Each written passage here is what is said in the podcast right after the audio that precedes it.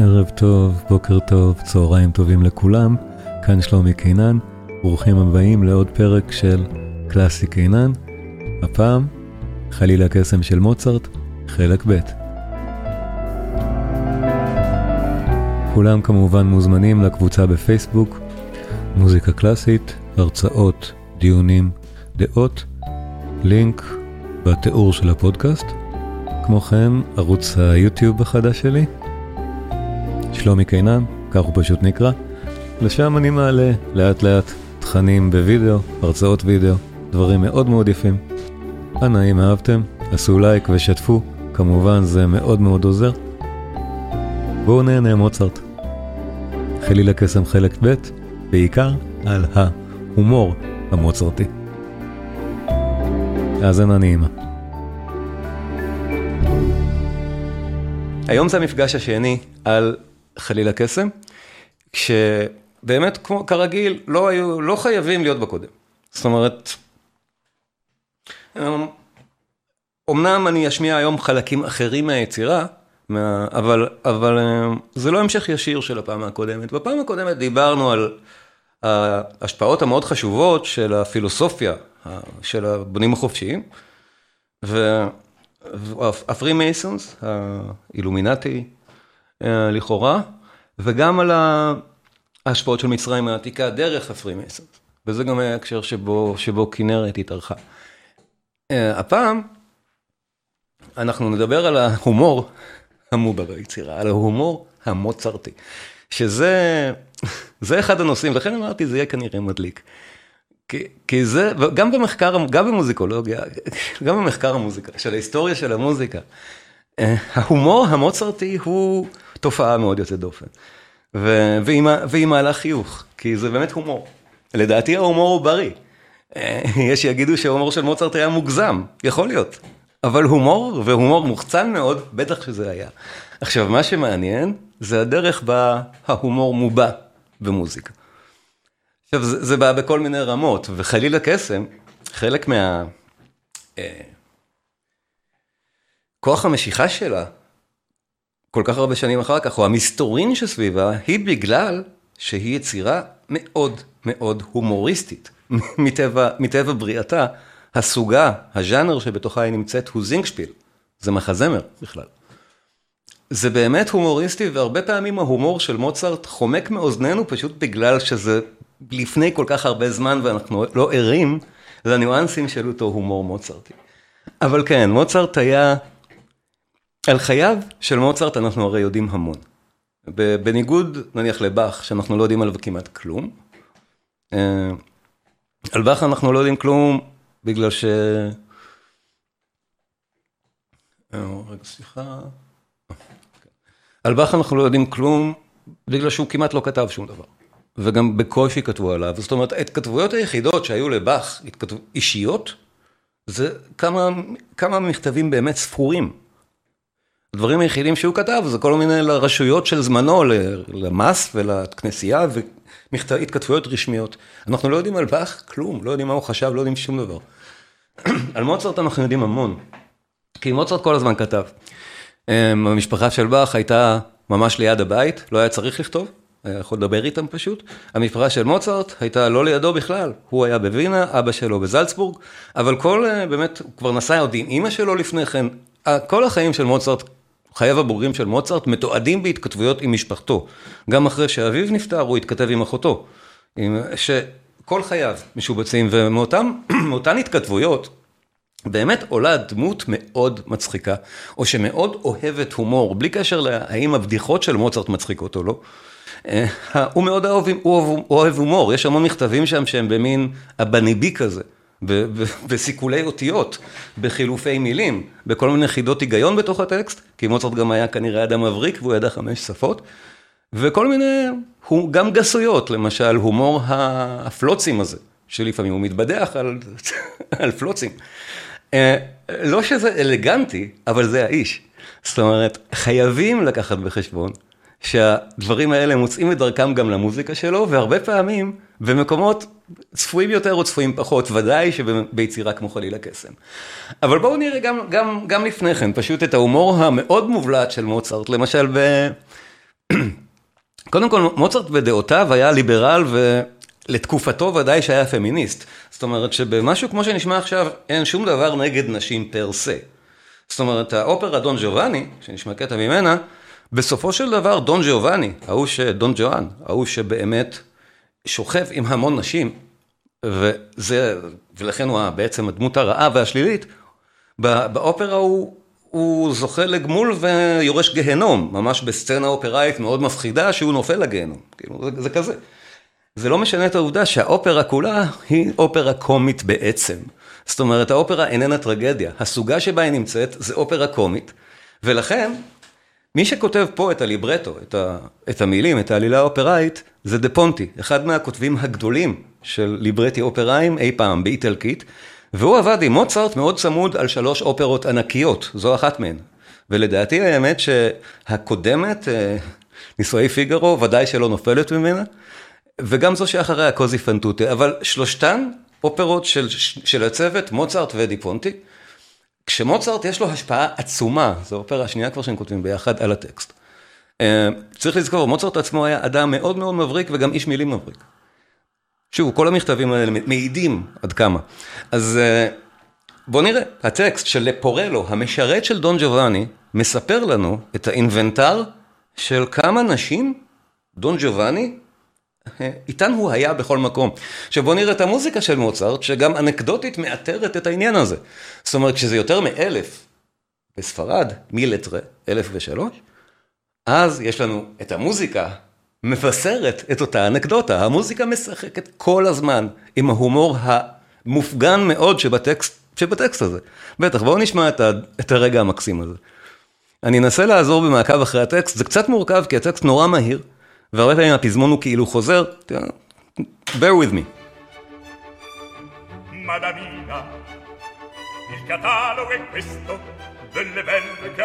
שר את זה לפורלו על האדון שלו, דון ג'ובאני. leggete con me, osservate, leggete con me. Italia? Italia 640. In Germania? Germania 231. 100 in Francia, in Turchia 91. Ah, va! In Spagna. זה העצירה הקומית הנהדרת פה.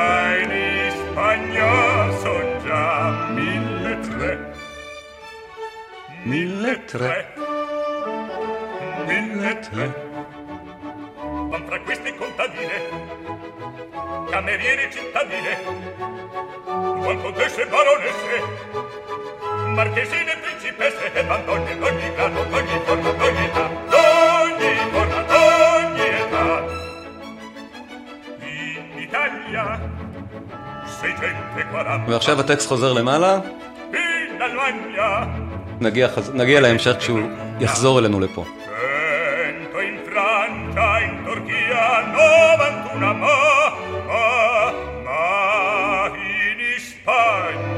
ובספרד, in Hispania, מילטרה. אלף ושלוש.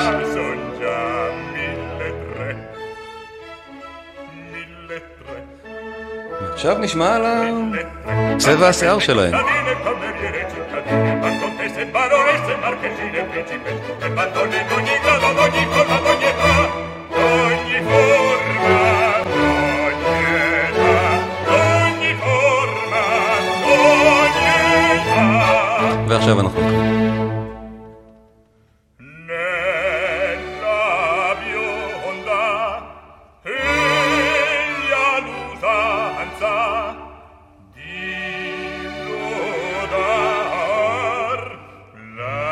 מוצרט מלחין את זה מילה במילה, שימו לב, ממש.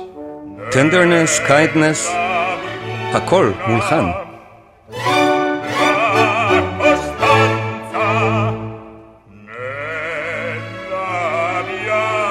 כל התכונות האנושיות מקבלות מוזיקה.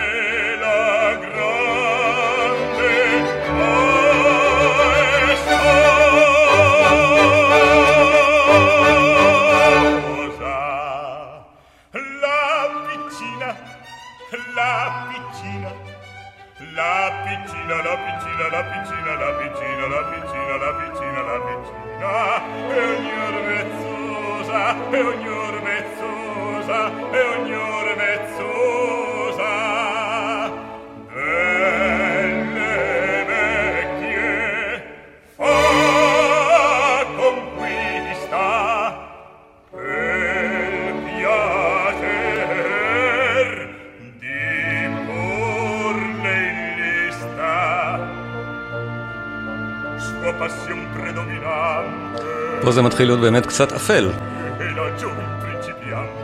לרגע המוזיקה הפכה להיות אפלה, זה הסוף, זה מבשר את הסוף.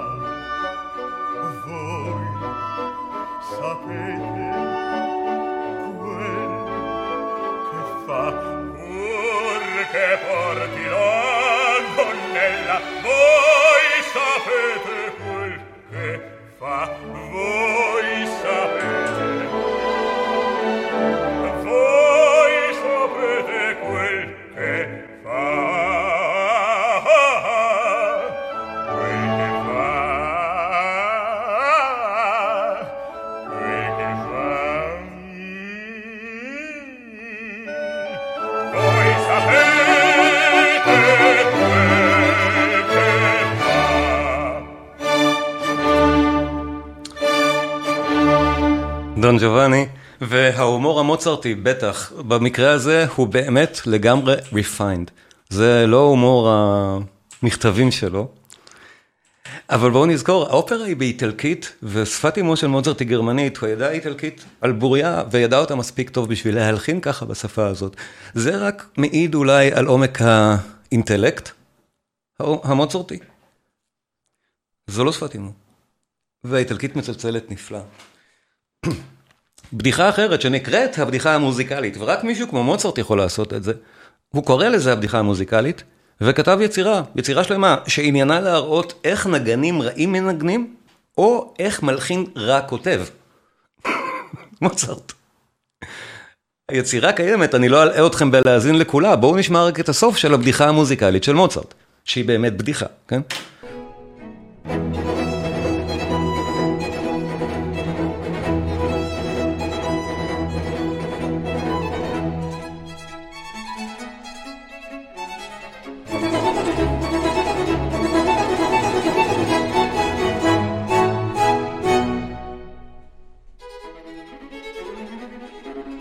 בכל פרט הכי קטן פה הקומפוזיציה היא שגויה, אם אנחנו רוצים לנתח אותה מוזיקלית. אבל עוד מעט זה יהיה בולט לכל אוזן גם בלי לנתח את זה.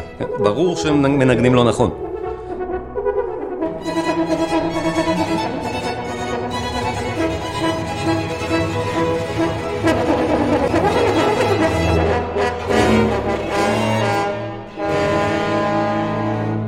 בדיחה מוזיקלית, ורק מוצרט יכול לעשות דבר כזה, חוץ מבדיחות במאה ה-20, הדברים הם מאוד מודרניים, בטח הדחקות. אבל בתקופה הזאת, בדיחה מוזיקלית.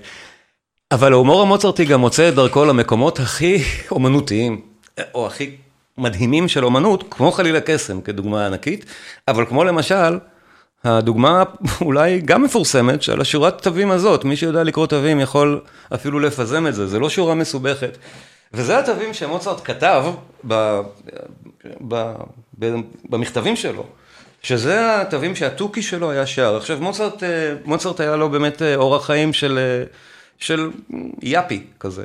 באמת בווינה, והוא מאוד אהב לבלות ומאוד אהב לצאת וחברים והכל, ובואו נזכור, כל הקריירה שלו הייתה כשהיה ממש צעיר, הוא נפטר בגיל 35 וחצי. אז אה, כן, שיחק סנוקר, ותמיד סיפרו איך היה משחק סנוקר וכותב תווים תוך כדי, בארוחות הוא היה כותב תווים. זה שהיה כותב כנראה זה היה נכון, כי הוא כתב כל כך הרבה יצירות, שכנראה היה צריך לכתוב פשוט כפעולה פיזית כמה שעות ביום בשביל, בשביל לכתוב את כל הרפרטואר הזה. אבל בכל מקרה, התווים שאנחנו רואים כאן, זה השורה שהוא כתב בתור השירה של התוכי שלו. היה לו תוכי מחמד שהוא מאוד אהב אותו, והוא היה שר את מה שכתוב פה.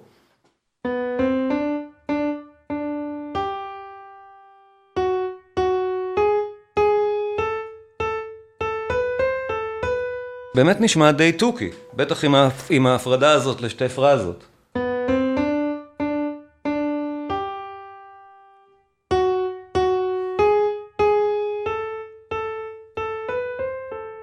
וזה גם תוכי בגלל שהדבר הזה מאוד צורם, אבל ככה התוכי כנראה היה שר. אז בואו נשנה את זה טיפונת, ונעשה מזה את הקונצ'רטו לפסנתר מספר 17, מה, מהמוזיקה של התוכי. מדהים.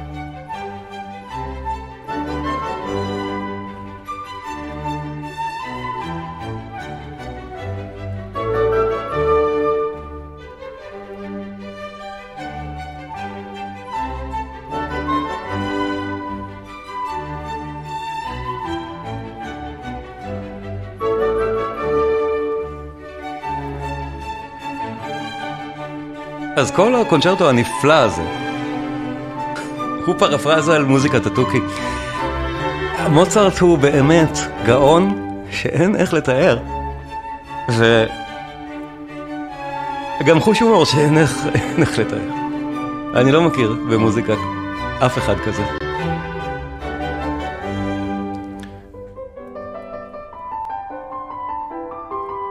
הקונצ'רטו הזה קליל ויפה וגם אחד העמוקים שיש. זאת אומרת, זה מוצרט בשיאו, זה יצירת מופת של הז'אנר, של הקונצ'רטי לפסנתר. אבל אין לו בעיה לקחת השראה באמת מהתוכי החמוד שלו וגם לכתוב לזכרו את, ה, את הדבר הזה. זה, זה, זה, או משהו מהסוג הזה, כי לא ברור בדיוק מה היו הנסיבות. אבל ברור שזאת אותה מלודיה שהתוכי הישר, שהוא כתב במכתב שלו, בשינוי של שני תווים. זה הקונצ'רטו לפסנתר מספר 17. מאוד ידוע.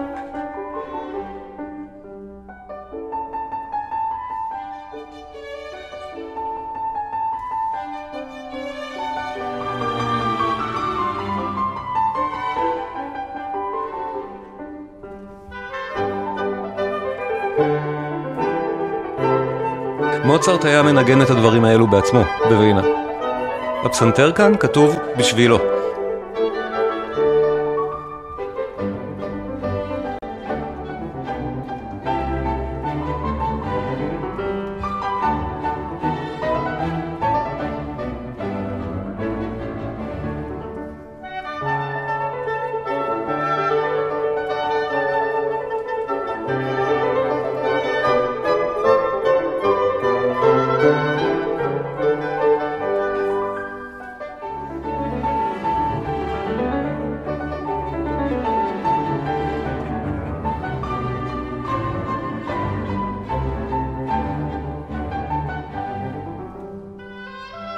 מוצרט לפרנסתו ארגן אה, סדרה של קונצ'רטי למנויים בווינה. שהוא פשוט היה מנגן ומנויים היו באים לשמוע. ובשביל זה הוא הלחין את הסדרה הזאת של הקונצ'רטי. קונצ'רטי זה צורת הרבים של קונצ'רטו לפסנתר.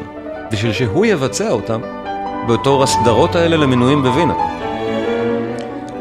הייתה לו פרנסה לא רעה מזה אגב, ולנו נותר אה, רפרטואר נפלא, שהוא מחזור הקונצ'רטי לפסנתר של מוצרט.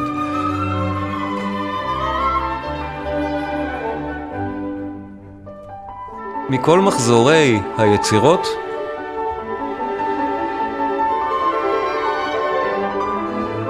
יש לנו נגיד מחזור הסימפוניות של בטהובן, מחזור הקנטטות של באך, אז מחזור הקונצ'רטי לפסנתר של מוצרט, זה, זה מקביל. זה אוסף כזה. זה, זה הפסגה, כן.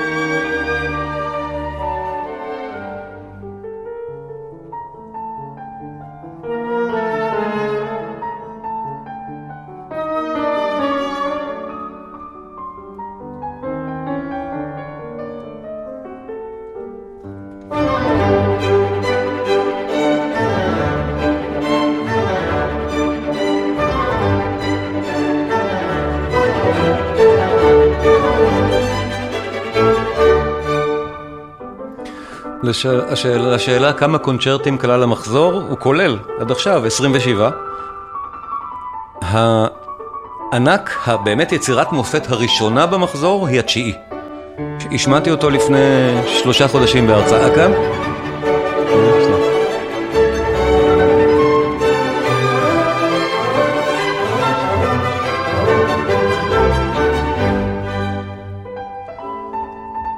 אבל, פשוט באמת להאזין לכל המחזור בספוטיפיי זה פשוט מומלץ ולא משנה, אפשר לשים את זה בשאפל, שהמוזיקה תנגן פרקים במקריות לגמרי מתוך הדבר, שאורכו אני לא זוכר כמה שעות כולו, ופשוט ליהנות מזה. זה מוזיקה הכי נהדרת לרקע, או למה שלא יהיה, פשוט ככה.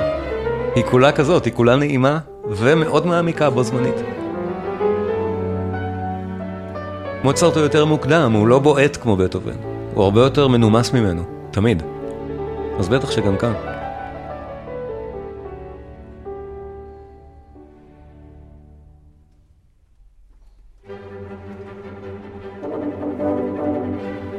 זה אגב, לא, לא ציינתי, זה הפרק השלישי של הקונצ'רטו, פרק שלישי של קונצ'רטו 17, סליחה.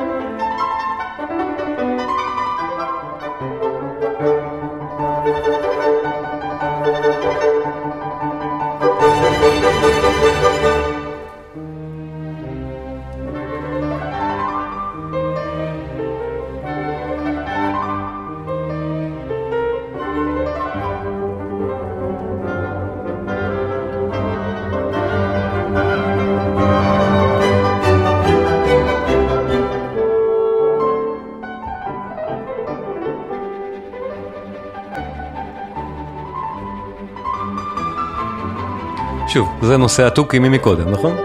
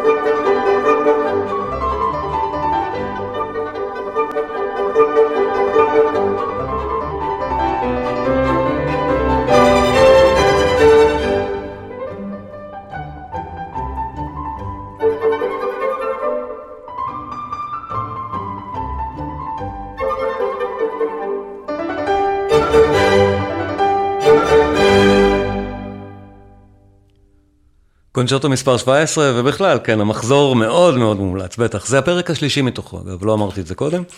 אה, עוד דבר קטן שהוא לא בדיוק הומור, אני לא יודע לאן, לאן לשייך אותו, אולי אירוניה מאוד חדה, או אולי בכלל, פרט שלא, שלא לא מציינים אותו הרבה פעמים, אבל מוצרט בהיותו באמת, אה, באמת אה, סוג של גאון לא מובן, יכול היה או להתנתק לגמרי ממה שקורה בחייו האישיים ולכתוב מוזיקה, שאנחנו לא, כמו שההומור הזה הוא בשליטה, הוא משלב נושא התוכי, כשהוא אבל על התוכי, בתוך יצירה, ההומור לגמרי בשליטה.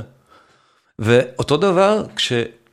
נניח מלחינים שדיברנו עליהם כמו צ'ייקובסקי, או כמו מאלר, ברור, מה שקורה להם בחיים זה מיד נכתב במוזיקה. המוזיקה מיד מתארת את חייהם האישיים, ברמה זו או אחרת, אבל אפשר למצוא את כל המקבילות הרגשיות בין המוזיקה למה שעובר עליהם. אצל מוצרט, כלום, או שאולי סוג של הומור מקברי. מדוע, וזה דבר שלא לא מדברים עליו מספיק, ואני לא יודע, איך יכול להיות ששלושה ימים אחרי שאביו נפטר, אביו של מוצרט, הוא מלחין מקומישן, הוזמנה ממנו יצירה שהוא חייב להלחין, כי הוא התחייב להלחין אותה, והיצירה היא זו, אנחנו לא נשמע את כולה, היא מפורסמת מספיק. thank you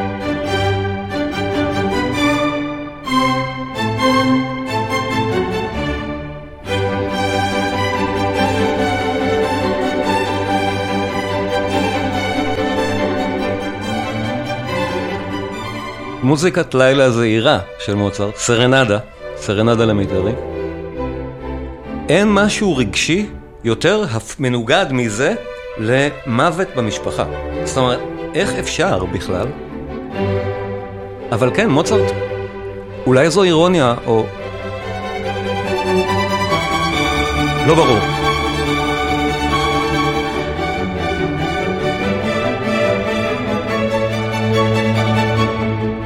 והמוזיקה בשליטה מלאה, כולל ההומור המוצרטי שניכר גם כאן. כל הזמן הוא מתגרה בנו, כל הזמן. אבל באמת, אלה הדוגמאות, וזה מה שאנחנו צריכים עכשיו לחפש למשל בחליל הקסם. חליל הקסם כולה משופעת בדוגמאות כאלה של דברים שנעשו בהומור, או מתוך הומור, או. באמת כל העלילה הזאת היא למעשה שטותניקית. ועל זה דיברנו גם בפעם הקודמת. בעלילה אין היגיון. היא מין אגדה מופרכת, די מצחיקה, ובאמת שטותניקית. עכשיו, במוזיקה גם יש לנו המון שטותניקיות, וב, ובמפגש בין המוזיקה לבין, ה, לבין העלילה האופראית, מוצרט מרגיש המון חופש. כי הרי הפרויקט חליל הקסם, אמרנו גם בפעם הקודמת, הוא פרויקט שמוצרט ושיקנדר, החבר שלו שכתב איתו את הליברטו, את המילים, את העלילה, אה, היו חופשיים לגמרי לעשות מה שהם רוצים, וברור שמוצרט הוא הכוח היצירתי החזק שם, ודי די אמר לצ'יקנדר מוזיקלית מה הוא צריך מאותם נאמברים. זאת אומרת, למשל, כשראינו את הסמל של המספר 3 כל הזמן, של הבונים החופשיים, אנחנו נראה אותו עוד פעם תכף. אז כן, אז המילים הרבה פעמים משרתות את הצורך הזה. אז אותו דבר, למשל, בשלוש אגרציות. מוטיב, מוטיב בהחלט מהבונים החופשיים, שתכף נראה גם תמונות שלו וכאלה, אבל uh, ההקשר של שלוש אגרציות הרציניות האלה, הוא בסצנה המאוד קומית, בה סותמים את הפה, פשוט, סותמים את הפה לדמות של פפגנו, כי הוא שיקר קודם, אז הוא לא יכול לשיר. ואז הסיטואציה מאוד מצחיקה, ומוצרט באמת מאוד אוהב את זה. הוא רצה שיסתמו לו את הפה, על מנת שהוא יוכל להלחין קטע בשביל זה. תשאיר את זה, תשאיר ככה. אז בואו נראה איך אנחנו, איך אנחנו נכמת את העלילה, על מנת שיהיה לנו מקום לשירה שתצא מאוד מצחיקה החוצה.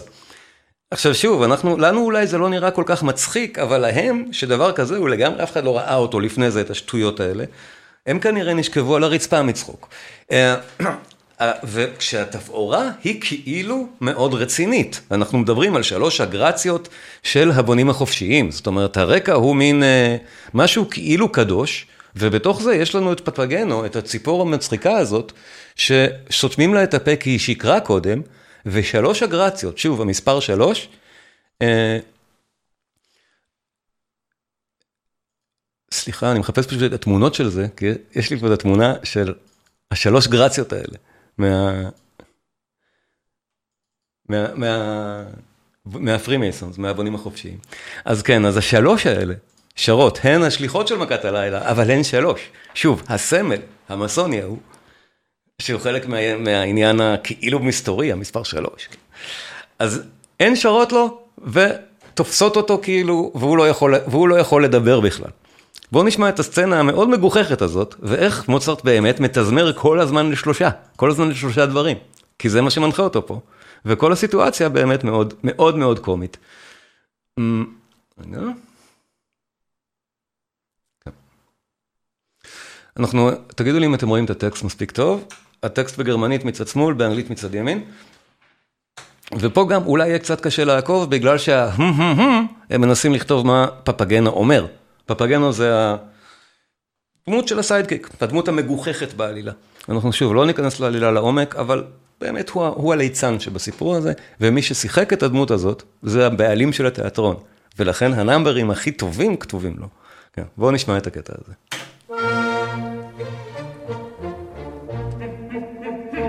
הוא לא יכול לשיר, כי סתמו לו את הפה.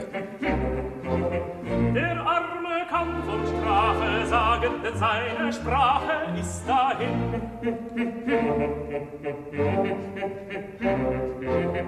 Ich kann nichts tun, als dich beklagen, weil ich zu schwach zu helfen bin.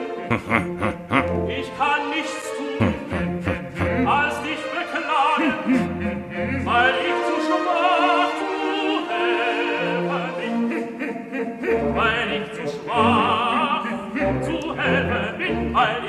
ועכשיו הגברת הראשונה. הם אלה שקשרו אותו.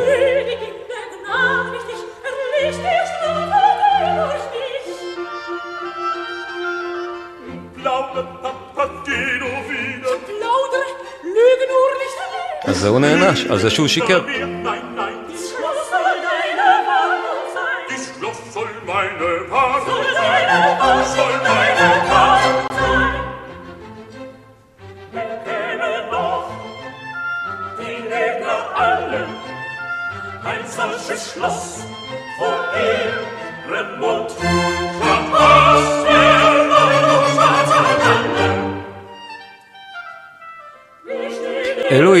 של הבונים החופשיים. הם מספרות לנו אידיאלים של אהבה ואחווה.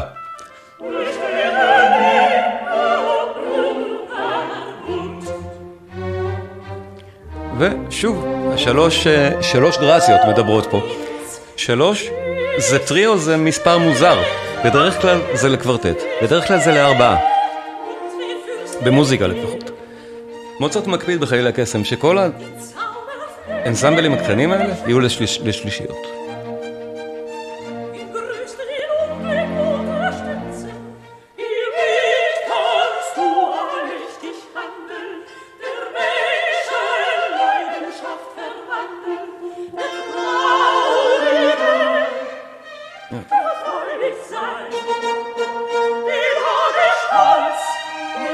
ביקשו שאני אגדיל את הטקסט, אוקיי, סליחה, אני אנסה. אם זה יותר טוב, רגע.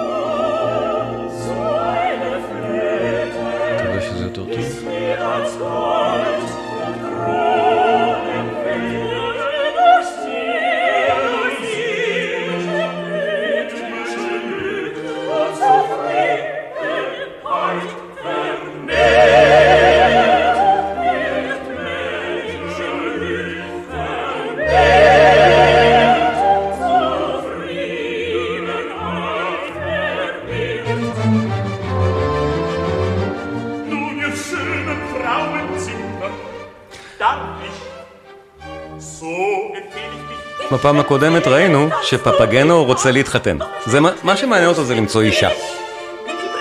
Beautiful females, כן.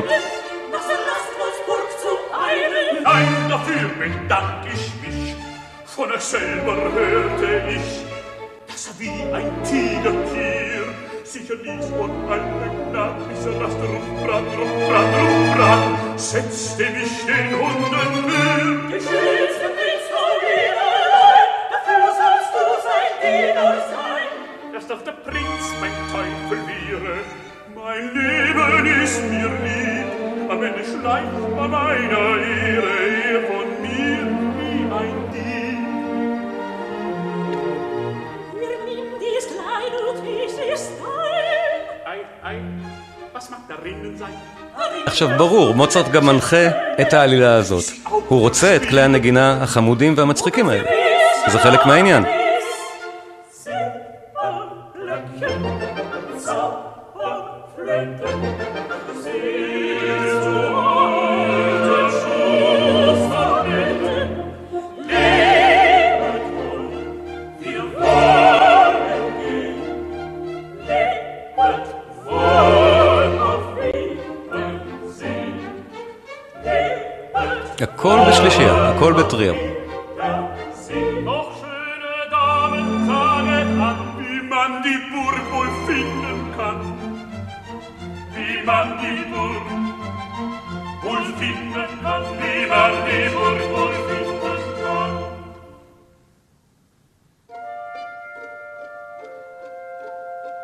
שלשות, שלשות כל הזמן, אם אנחנו זוכרים, המסורת המסונית, הסודות שמשולבים פה בתוך כל ההומור האלה. שלוש.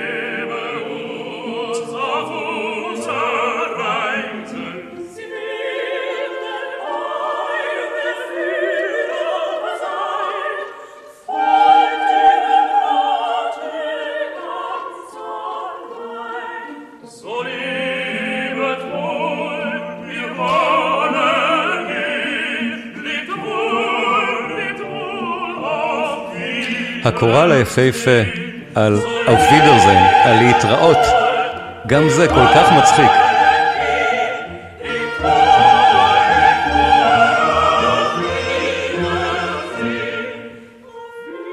כל הדקה האחרונה הם אומרים להתראות אחד לשני, כל זה מולחן מדהים, בדרך הכי אלוהית שאפשר, כשכל הטקסט אומר להתראות, להתראות, להתראות, זה מוצרט, זה ההומור המוצרטי.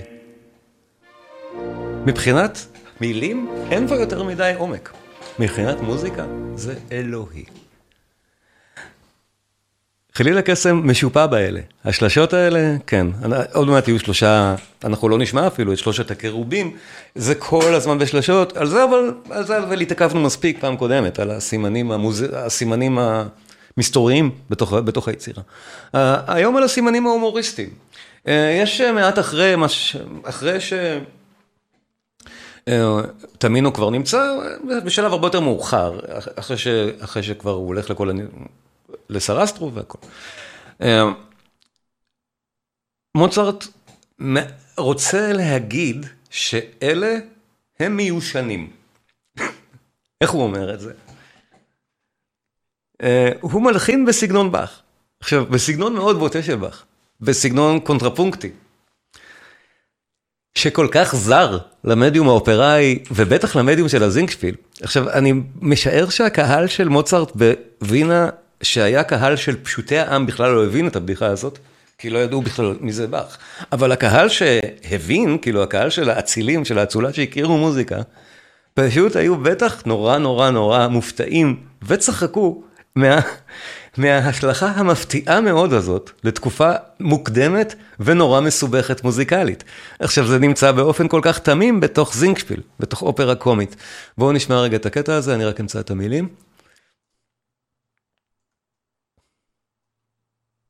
שיר השומרים, שני השומרים. עכשיו לא נשמע את כולו, כי אני חושב ש... אה, יש מוזיקה יותר מגניבה בחליל הקסם, אבל רק להבין את העניין הבכי הזה פה.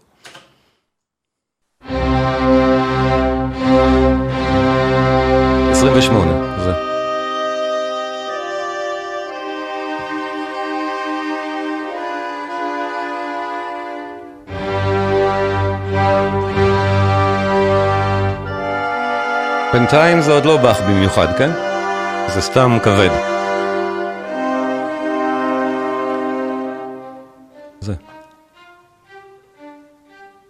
קונטרפונקט פוגה. באמצע זינגשפיל אין דברים כאלה בכלל, זה ההומור המוצרטי.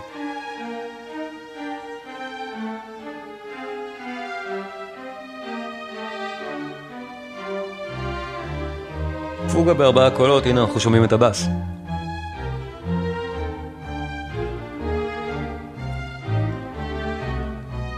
עכשיו גם מוצרט, ברור שהסגנון הזה של להלחין פוגה קונטרפונקטית מהסוג הזה הוא מאוד מסובך כטכניקה מוזיקלית. מוצרט בו גם מפגין יכולת מדהימה כמלחין. שוב, זה בעניין עמוק של ניתוח.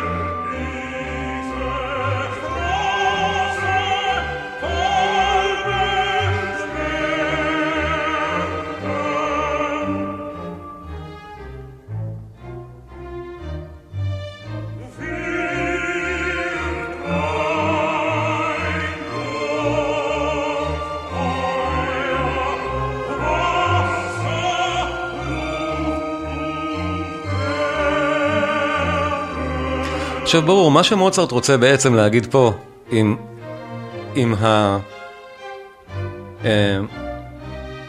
ההסתמכות אה, שלו על הבעה ברוקית, של דרכי הבעה ברוקיות באמת, באך ברוק, זה שהם מייצגים משהו באמת דתי ישן. אה, והם באמת, שאלו מה הדמות, באופ... מי הדמות כרגע באופרה, זה שני אנשים בשריון. שניים מאנשי המסדר של סרסטרו, זה לא... זה, זה לא אנשים אה, חשובים כדמויות. אה, אבל הנקודה הייתה רק, לה, רק להדגים איך, איך מוצרט לוקח סגנון ארכאי כזה ושם אותו כאן בקריצה מוחלטת. זה לא דבר שיש באופרות, ובטח שלא דבר שיש בזינקפיל. ההתייחסות הזאת פתאום למוזיקה מהברוק באך. הדמות הכי מצחיקה ודאי שהיא פפגנו. וכשפפגנו רוצה למצוא את פפגנה, את את אשתו, אז מוצרט מבקש באמת משיקה נהדר, ש... ושוב, בואו נזכור שיקה נהדר, הוא כתב עם מוצרט את חליל הקסם, הוא כתב את המילים, הוא בא לתיאטרון שבו זה מוצג, והוא פפגנו, הוא משחק את הדמות הקומית, הסיידקיק, אבל בעצם זה התפקיד שמקבל את כל השירים היפים באופר. אז אה, פפגנו רוצה כל ה... לאורך כל העלילה, הוא מחפש בעצם אישה, זה מה שהוא רוצה. וסוף סוף הוא מוצא את הפפגנה שלו, את האשת ציפור, את התוכית השנייה. מוצרט רוצה להלחין את זה בתוכית, הוא, הוא, הוא ביקש באמת, בוא, בוא נעשה פה פה פה פה פה, כמו ב... ש... אז, אז כאן אותו דבר, הם גם מדברים בתוכית, ומדברים שוב באיזה סוג של מורס קוד, שאפשר לזהות אותו כמספרים מסוניים של 3 ו-5, אם רוצים, אבל ברור, זה כבר כל כך בולט בשלב הזה, שיש לנו את המספרים האלה. עכשיו, כל זה מלו... לפני כל הקטע הזה, יש מונולוג מאוד ארוך של פפגנו, שהוא כשלעצמו די מצחיק, אבל מפאת אורכו לא אשמיע אותו. אם אתם מאזינים לאופרה, אני בהחלט ממליץ על הרגע שלפני מה שאנחנו שומעים עכשיו, שבה פפגנו המסכן בסוף מאיים בהתאבדות, אם הוא לא ימצא, אם הוא לא ימצא איזה פפגנה, ואז היא צצה לו, כשבאמת הוא כבר קורא לה שלוש פעמים עם חליל הקסם, ומוצרט משתמש פה בכל ה... באמת בכל הכלי נגינה הצלצולים והחלילים הלא לא, לא סטנדרטיים, שקודם קודם הדמויות קיבלו כאילו במתנה. אבל עכשיו, מה שקורה, פה פה פה פה, הם מדברים בתוכית אחד עם השני, פפגנו ופפגנה. אחד מרגעי האופרה הכי מפורסמים, אני חושב, גם ברפרטואר.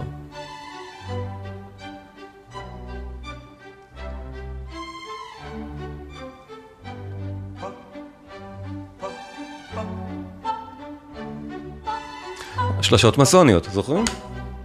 בדיוק באותו, באותה קריאה פולחנית.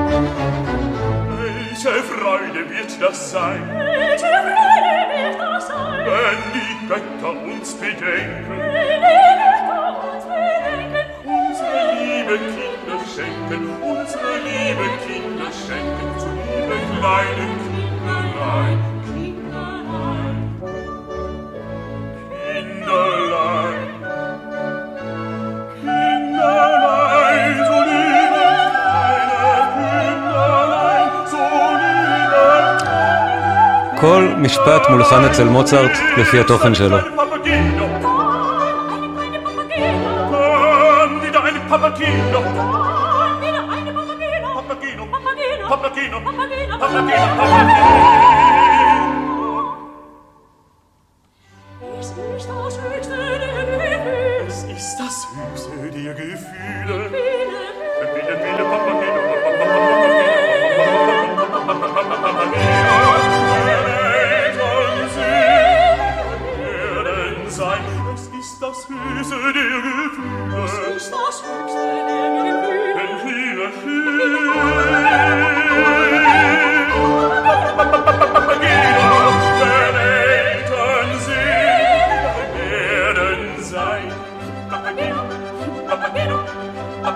כרגע זה פפגנו ופפגנו.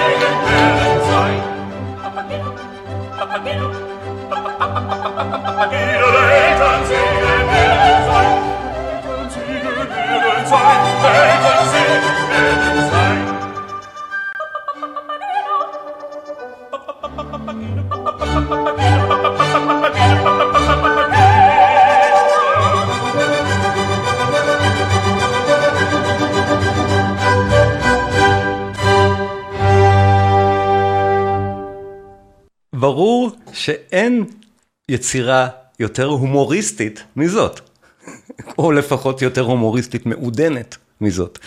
מוצרט כאן מפגין באמת יכולות נפלאות כמלחין של תכנים כאלה, וההומור המוצרטי פה ניכר מכל פינה כשבוחנים את היצירה נכון. יש נטייה לפעמים לתת לדברים האלה עודף משקל. זאת אומרת, חלילה קסם היא באמת כזאת קלאסיקה, שאנחנו מתייחסים אליה ביראת כבוד, ביראת קודש. אבל איזו יצירה שנכתבה תוך חודשיים, והמוזיקה האלוהית של מוצרט באמת הופכת אותה להיות כל כך גדולה, כי הטקסטים הם קומדיה קורעת מצחוק כשהמוזיקה כזאת. אבל אם המוזיקה הייתה פחותת ערך מזאת, למשל שיקה נדר, מוצרט נפטר שבועיים אחרי הבכורה. זה כל כך הצליח, שעשר שנים אחר כך זה לא ירד מהבמות, ושיקה נדר, השותף של מוצרט ליצירה, כתב את חלילה קסם 2. עם מישהו אחר, אין מוצרט. זה נכשל לגמרי. המוזיקה, ברור. קודם כל המוזיקה. התוכן באמת הוא מצד אחד, יש פה פילוסופיה, דיברנו עליה בפעם הקודמת, ומהצד השני, יש פה הומור שעליו אנחנו מדברים היום, ואני חושב שההומור זה החלק, אחד מהאספקטים הכי, אה, שמאפשרים ליצירה הזאת להישאר כל כך, כל כך טריה כל כך הרבה זמן. ההומור המוצרטי שאין לו אח ורע בשום מקום מוזיקלי. לסיום, בואו נשמע את סיום היצירה. בהקשר, באמת המאוד מעניין, שאולי נקשר אותו לפעם הבאה, השפעה על בטהובן. עכשיו, בטהובן מאוד מאוד אהב את חליל הקסם. אה, יופי של ביצוע, כן, הביצוע של חליל הקסם זה הקלטה של קלמפרר, מומלצת בחום רב, מאוד מאוד מאוד. הקלטה נפלאה שלו. כן. בטהובן, הנערץ עליו ביותר היה מוצרט. אה, ברור, זה לא, אין בכלל מה, בטח. מוצרט נפטר, כן, אז... חליל הקסם הייתה יצירה אחת מהאהובות על בטהובן של מוצרט, זאת אומרת, הוא עשה כמה וכמה פרפר... וריאציות על חליל הקסם, בטהובן הלחין כמה נניח וריאציות על פפגנו וכאלה, נשמע את זה בהקשר של בטהובן. אבל בין השאר הוא הושפל מזה כל כך, שמבחינתו הסולם הזה, מי במול מז'ור, שהתחיל את היצירה, אם אתם זוכרים, בפעם הקודמת דיברנו. הסולם עם השלושה במולים. שזה הסימן המסוני, שמתחיל את היצירה, תורגם על ידי בטהובן להיות הסיל, הסולם ההירואי. כי הוא ראה בחליל הקסם יצירה הירואית. ולכן, ההירואיקה של בטהובן מתחילה גם באופן מאוד חריג לתקופה, באותו סולם.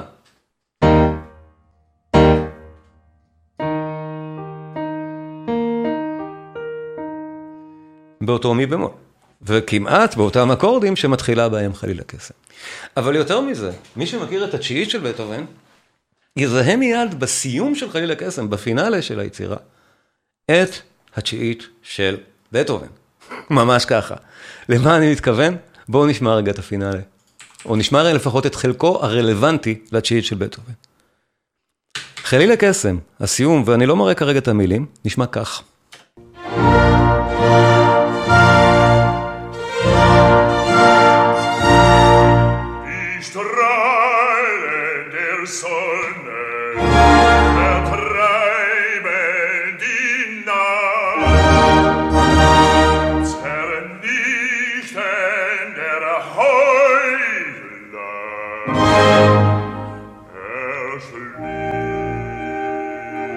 מי שמכיר את בטהובן, את התשיעית, כבר יודע לאן אני הולך עם זה. ועכשיו המקהלות הגדולות, כן? זה מיקרוקוסמוס של הפרק הרביעי, הפינאלה של התשיעית. נשמע את פתיחתו של החלק המושר בו.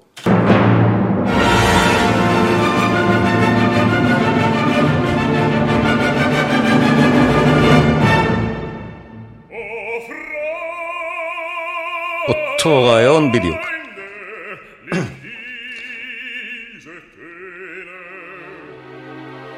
עם אותן קטיעות אגרסיביות תכף של סטאבים בתזמורת, ברור שבטהובן לקח את הדבר הזה מחליל הקסם, מאותו פינאלה, הנה עכשיו המכות האלה,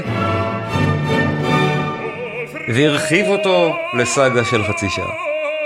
כי גם פה יש את המקהלות הגדולות, רק הרבה אחר כך. הדמיון פשוט אומר המון. וכמפורסם, זה הולך עכשיו לפה.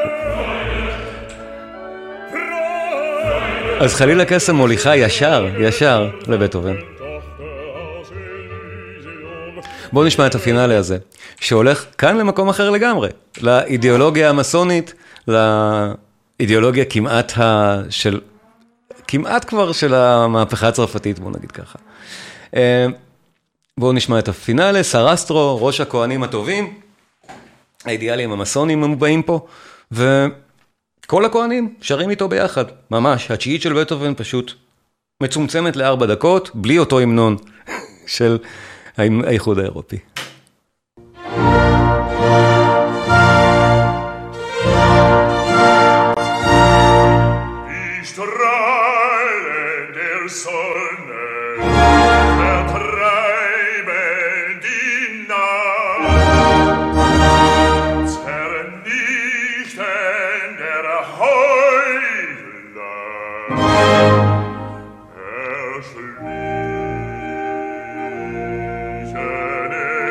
חסרה פה מילה היפוקריטיז, זה חסר כאן.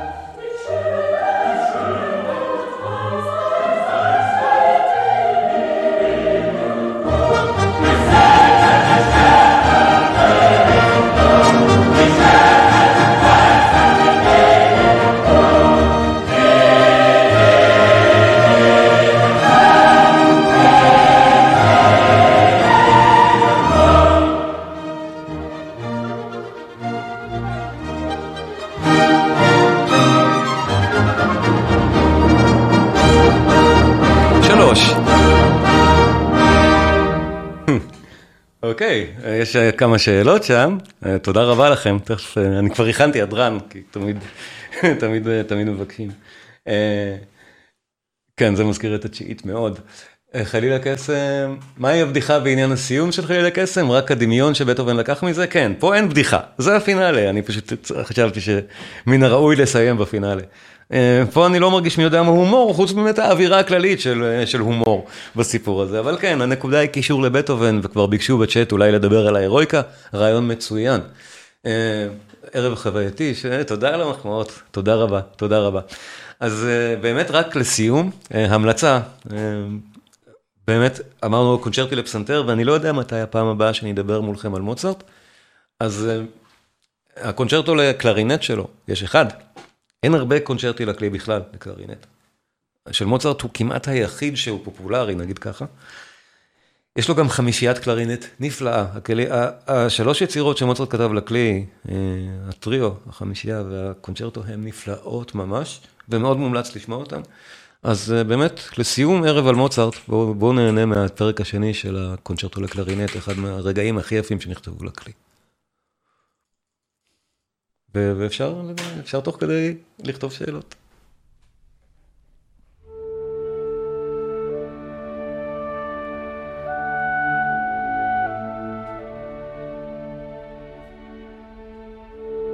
תודה רבה על המחמאות, זה, זה נהדר, תודה רבה לכם.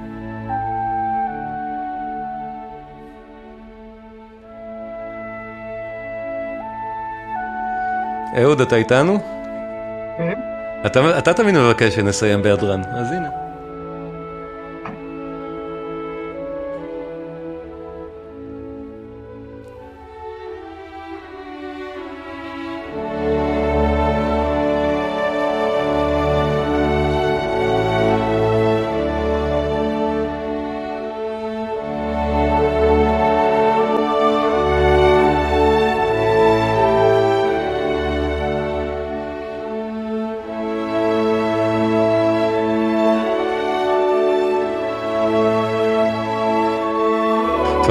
תודה רבה לכם. אני אציג גם את השיקופית שלי עוד פעם, רגע, שאפשר יהיה... שנייה, איפה זה? תודה.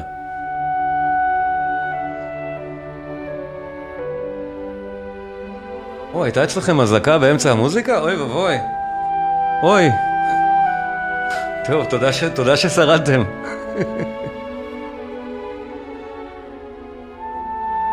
האם זה נכון שמוצרט לא מחק תוך כתיבה? כנראה. לפחות כתבי היד שלו נראים שאין בהם מחיקות. אה, הוא היה באמת, הוא, הוא אמר שהכל כתוב אצלו בראש לפני שזה על הדף, והוא כזה גאון שכנראה הוא לא הגזים. איך, אין איך לדמיין את הפרוסס המנטלי הזה, לי לפחות אין.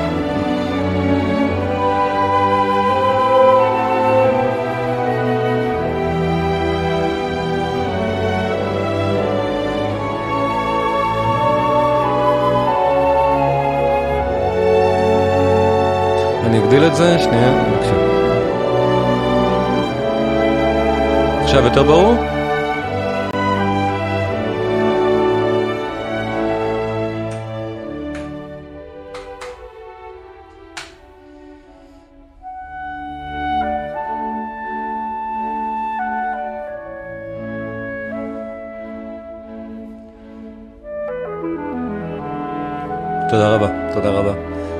אצלנו בלהבים אזעקות ובומים כל היום, כן. אז אני באמת מאוד מעריך את זה ש, שנשארתם להקשיב, ואני מקווה שזה עזר למצב הרוח מעט, כי, כי אכן זו תקופה מאוד מאוד מאוד קשה. ש... אבל קצת, קצת לברוח מזה עם מוזיקה של מוצרט. אני חושב, כן, אין, אין טוב מזה.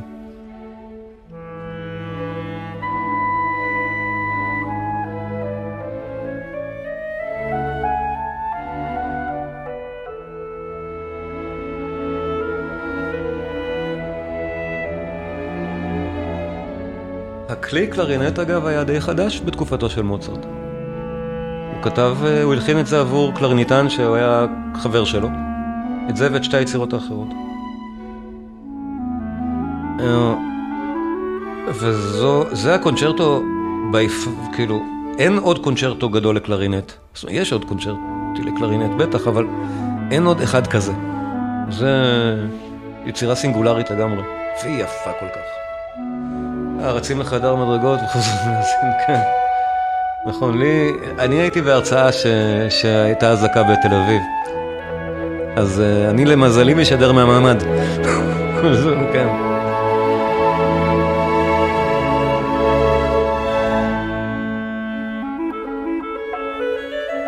זה במשקל זוגי,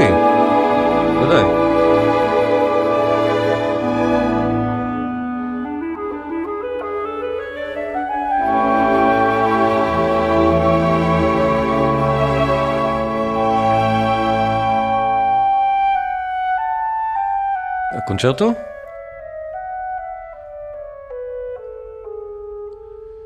שש מאות עשרים ושתיים. אני אף פעם לא זוכר את המספרים האלה.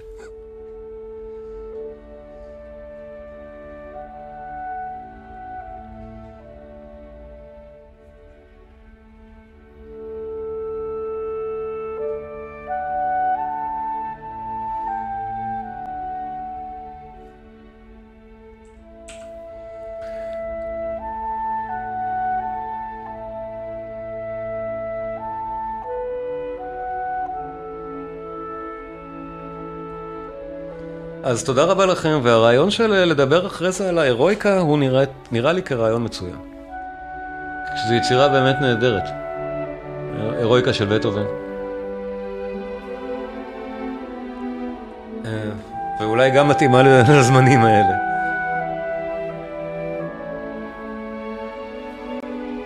אה, תודה רבה לכם, תודה רבה.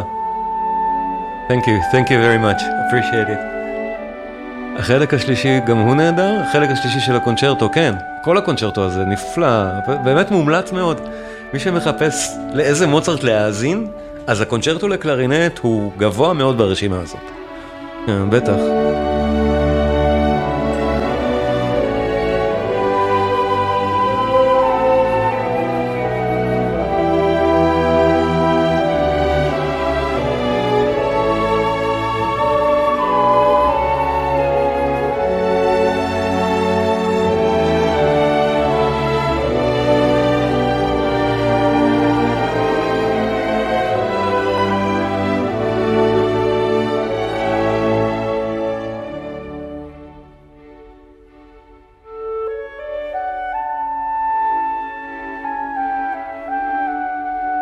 למוצרט הייתה יכולת מדהימה להבין כלי נגינה.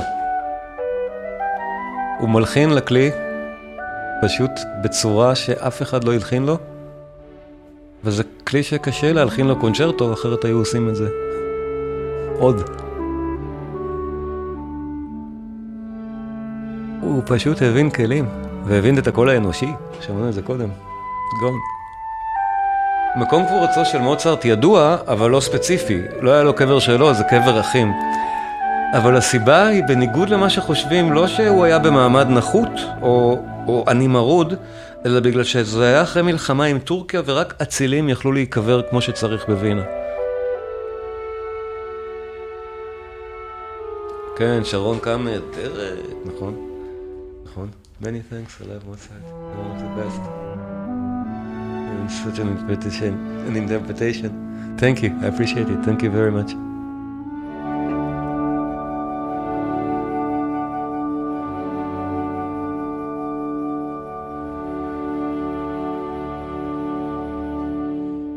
אז תודה לכולם, עם עוד ערב מוצרט משגע. תודה רבה.